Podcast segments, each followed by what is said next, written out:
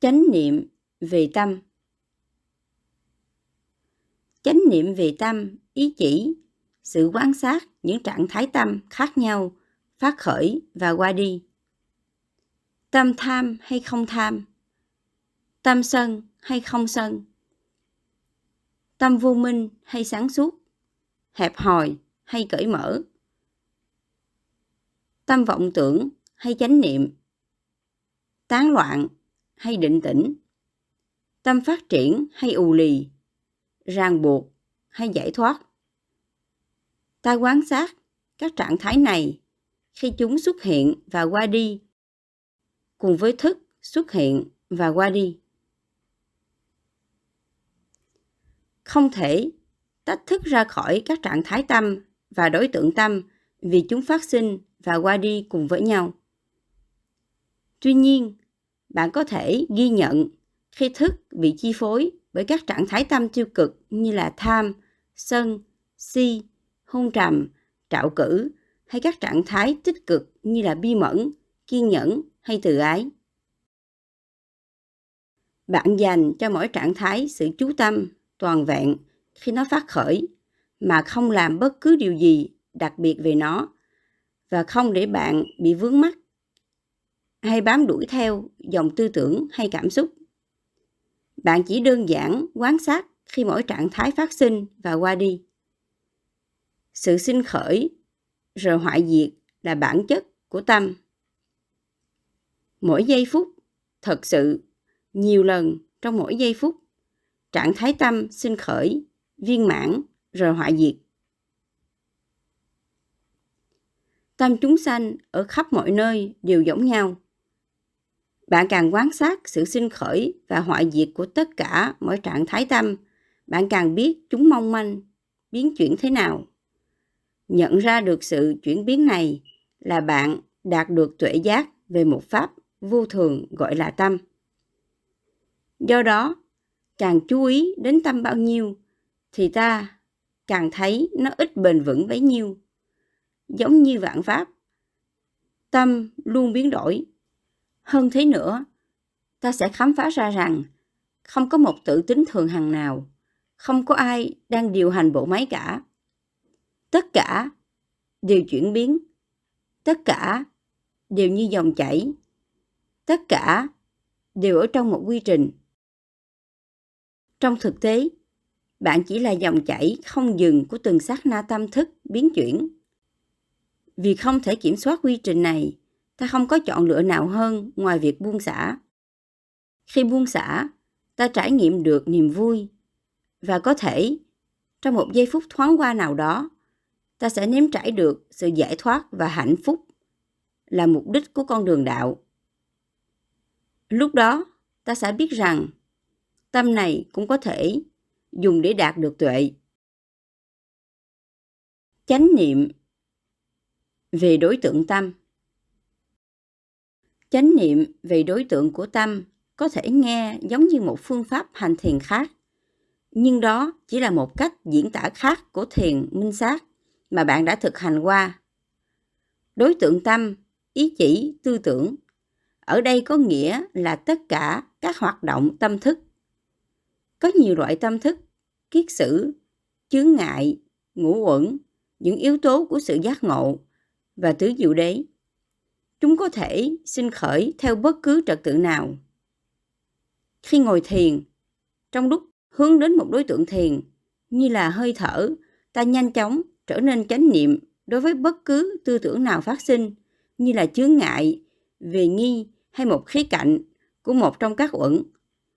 Đối tượng tâm, ý nghĩ trở thành một đối tượng thiền quán mới tạm thời. Ta ghi nhận đối tượng tâm đó và quan sát cho đến lúc nó qua đi. Nếu như nó là tâm bất thiện và cứ lẫn quẩn trong đầu, ta phải làm bất cứ điều gì cần thiết để loại trừ nó. Khi nó qua đi, ta ghi nhận tính vô thường, khổ và vô ngã của nó. Rồi, ta lại trở về với hơi thở hay đối tượng thiền quán đã chọn. Khi ý nghĩ khác phát sinh, ta lặp lại quy trình trên. Hãy nhớ rằng ta không tiên đoán được loại đối tượng tâm nào sẽ sinh khởi trong khi hành thiền, mà cũng không cần phải đặt tên cho điều gì đã phát khởi như ta đang quan sát một kiết sử. Khi quan sát các đối tượng tâm thiện như là hỷ, ta sẽ làm bất cứ điều gì có thể để khuyến khích đối tượng đó tiếp tục xảy ra. Dầu ta vẫn tiếp tục ghi nhận tính vô thường, khổ và vô ngã của nó. Như ta đã biết, sự thực hành thiền chánh niệm không chỉ giới hạn trong lúc ta tọa thiền. Dầu đang làm gì, bạn cũng có thể ý thức về bất cứ hoạt động tâm linh nào khi nó phát khởi. Khi bạn cố gắng để duy trì chánh niệm liên tục trong ngày, các hoạt động tâm linh bất thiện dần dần ít xảy ra hơn và các trạng thái tâm thiện thường xảy ra hơn. Vì bạn không phải mất nhiều thời gian đắm chìm trong những suy nghĩ tiêu cực, bạn càng dễ nhận biết mọi hoạt động của tâm. Khi đã có thể tự rèn luyện mình trở nên chánh niệm trong hầu hết các hoạt động trong ngày, dần dần ta sẽ thấy tâm chánh niệm của mình trở nên mạnh mẽ và vững chãi hơn. Với tâm trong sáng, ta có thể nhận thấy rằng tất cả những gì ta đã trải nghiệm tương ứng với tứ diệu đế như thế nào. Khi điều này xảy ra, tứ diệu đế trở thành đối tượng chánh niệm của ta. Một thí dụ về việc quan sát tứ diệu đế đã được nói đến trong bước 2 trong phần chánh niệm về chánh tri kiến. Khi tâm chánh niệm đã tiến bộ, ta bắt đầu quan sát các yếu tố của giác ngộ, đặt tính tâm cần thiết để đạt được mục đích trên đạo lộ. Đức Phật đã trải qua nhiều kiếp tu chứng trước khi đạt được sự hoàn hảo tuyệt đối của các yếu tố giác ngộ để trở thành một vị Phật. Bảy yếu tố giác ngộ thất giác chi là niệm, trạch pháp, tinh tấn, hỷ, khinh an, định và xả. Ta đã vun trồng các yếu tố này từ lúc bắt đầu. Khi tâm chánh niệm của ta phát triển, các yếu tố này tiến lên một trình độ cao hơn. Theo truyền thống, thất giác chi được trình bày theo thứ tự mà các chi phần phát khởi. Vì sự phát triển của chi phần này đưa đến một chi phần khác. Khi tâm chánh niệm trở nên mạnh mẽ, vững chãi, ta ghi nhận sức mạnh của nó và nó trở thành đối tượng thiền quán của ta. Ta biết rằng mình có chánh niệm. Do đó, chánh niệm trở thành một đối tượng tâm của chánh niệm. Sự ý thức của tâm chánh niệm soi rọi các trải nghiệm của ta về sắc, thọ, tưởng, hành và thức. Do đó ta có thể thấy chúng rõ ràng hơn. Ý thức này giúp ta tiếp tục rèn luyện tâm chánh niệm. Từ khi bước theo con đường của Phật, ta đã thực hành tâm chánh niệm. Chánh niệm là một trong bảy yếu tố giác ngộ. Dần dần, sau rất nhiều công phu tu tập, ta sẽ đạt đến một mức độ. Ở đó, tâm chánh niệm trở nên sâu sắc hơn, rõ ràng hơn, mạnh mẽ hơn và ta biết rằng tâm chánh niệm của ta đã viên mãn. Lúc đó, tâm chánh niệm đã được phát triển tới mức độ của một chi của giác ngộ. Với tâm chánh niệm, ta đã phân biệt được các pháp thiện và bất thiện. Ta đã quan sát được các đặc tính của những đối tượng mà ta tiếp xúc. Đó là vô thường, khổ và vô ngã. Qua cách nỗ lực này, ta đã phát triển được thói quen luôn tìm kiếm sự thật. Với tâm chánh niệm mạnh mẽ, ý hướng thiện sinh khởi để quán xét trọn vẹn từng kinh nghiệm mà ta đã trải qua. Ta ý thức được điều này, rồi đối tượng tâm của ta quán xét tất cả mọi sự kiện trong cuộc sống. Tâm chánh niệm đã được nâng cao, hoạt động như một ánh đèn soi sáng đồ vật trong bóng đêm. Với ánh sáng của tâm chánh niệm mạnh mẽ chiếu rọi vào sự trải nghiệm của bạn đối với một đối tượng, bạn sẽ thấy rằng tự tính của đối tượng đó là vô thường. Khi đối tượng đó biến mất, một đối tượng khác lại hiện ra, phơi bày cùng một sự thật về vô thường, khổ và vô ngã. Khi bạn tiếp tục đi tìm chân lý và tiếp tục nhận ra rằng mọi kinh nghiệm đều chia sẻ ba đặc tính này, thì sự quán sát của bạn – trạch pháp trở thành một chi của giác ngộ. Khi tất cả mọi đối tượng quan sát tiếp tục phơi bày chân lý này, thì nhiệt tâm muốn khám phá thêm nữa phát sinh. Tâm tràn đầy năng lượng. Lúc đó, tâm chánh niệm mạnh mẽ, như thể nó đã hóa đá kim cương. Xuyên suốt quá trình tu tập, ta nỗ lực nhiều để phát triển chánh niệm, để tháo gỡ các trạng thái bất thiện, để khuyến khích thiện pháp và để công phu tu tập tất cả chi trong bát chánh đạo. Giờ thì sự nhiệt tâm nỗ lực của bạn đã kết quả. Đó là yếu tố giác ngộ của tinh tấn.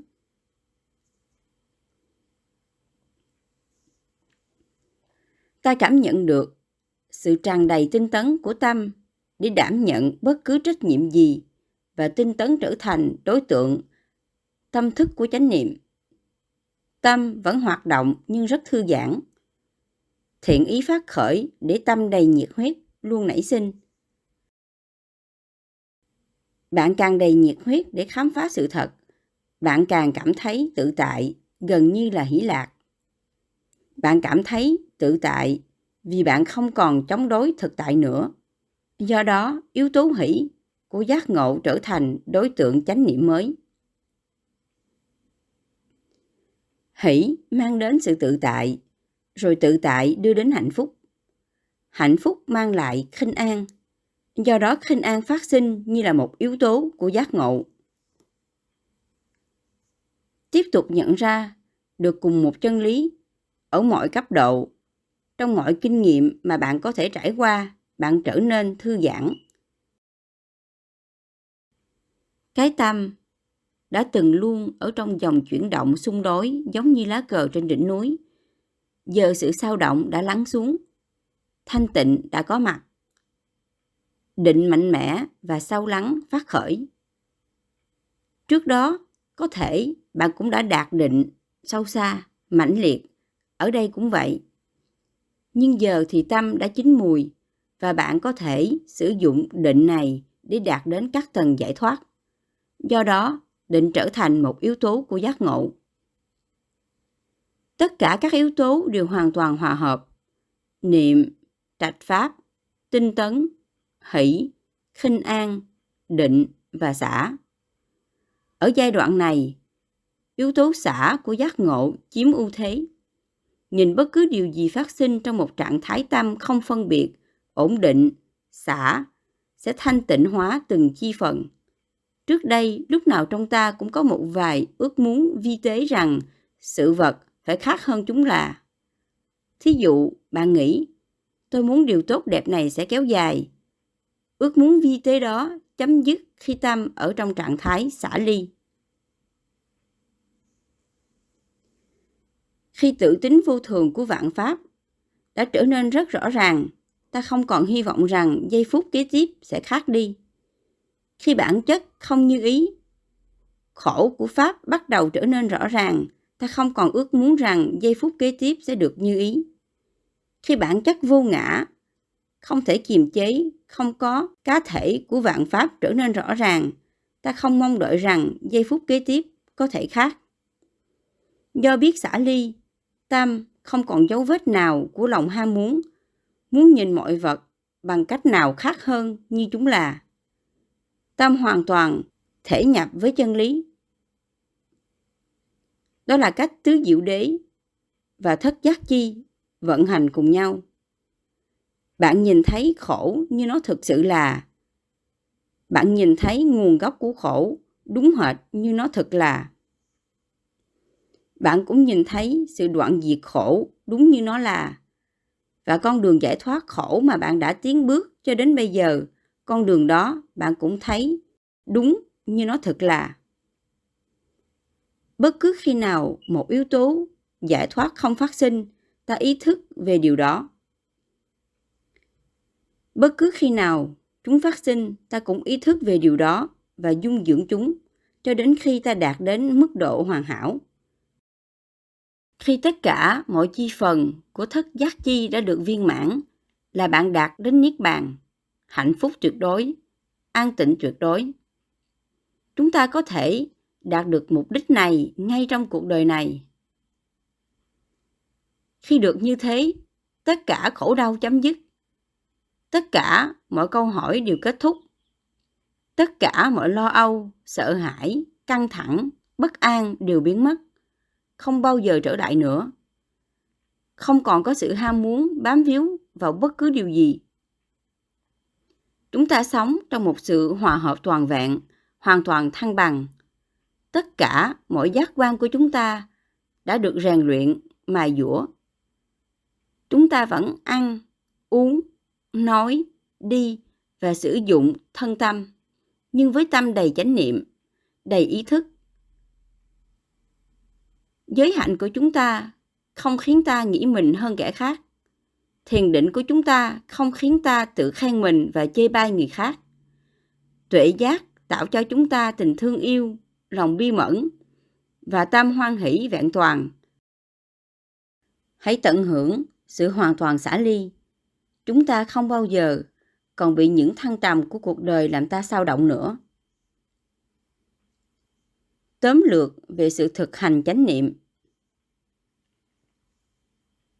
Chánh niệm là sự chú ý trong từng giây phút đến việc gì đang xảy ra. Tâm chánh niệm rất chính xác, thâm sâu, vững chãi, không tán loạn. Nó giống như một tấm gương phản chiếu, trung thực bất cứ vật gì ở phía trước nó. Chánh niệm cho ta có được tri giác thể nhập vào ba đặc tính của tất cả mọi hiện hữu, vô thường, khổ và vô ngã. Ta có thể sử dụng bất cứ đối tượng nào để phát triển tâm chánh niệm, miễn là nó sẽ giúp ta đạt được tuệ giác đối với ba đặc tính tam tướng trên. Mục đích sâu xa của chánh niệm là để khai mở con mắt tuệ, vì tuệ giác vì bản chất thực sự của thực tại là bí mật cuối cùng của hạnh phúc và hòa bình vĩnh cửu. Tướng niệm xứ là phương pháp quán niệm về thân, thọ, tâm và đối tượng của tâm. Ba cách thức hành chánh niệm căn bản nơi thân là quán niệm về hơi thở, về tư thế và về các bộ phận của thân. Quán niệm về hơi thở có thể giúp ta rèn luyện sự chú tâm vì ta dễ quan sát hơi thở và lúc nào nó cũng có mặt. Hòa hợp tâm với hơi thở là đặt tâm vào giây phút hiện tại.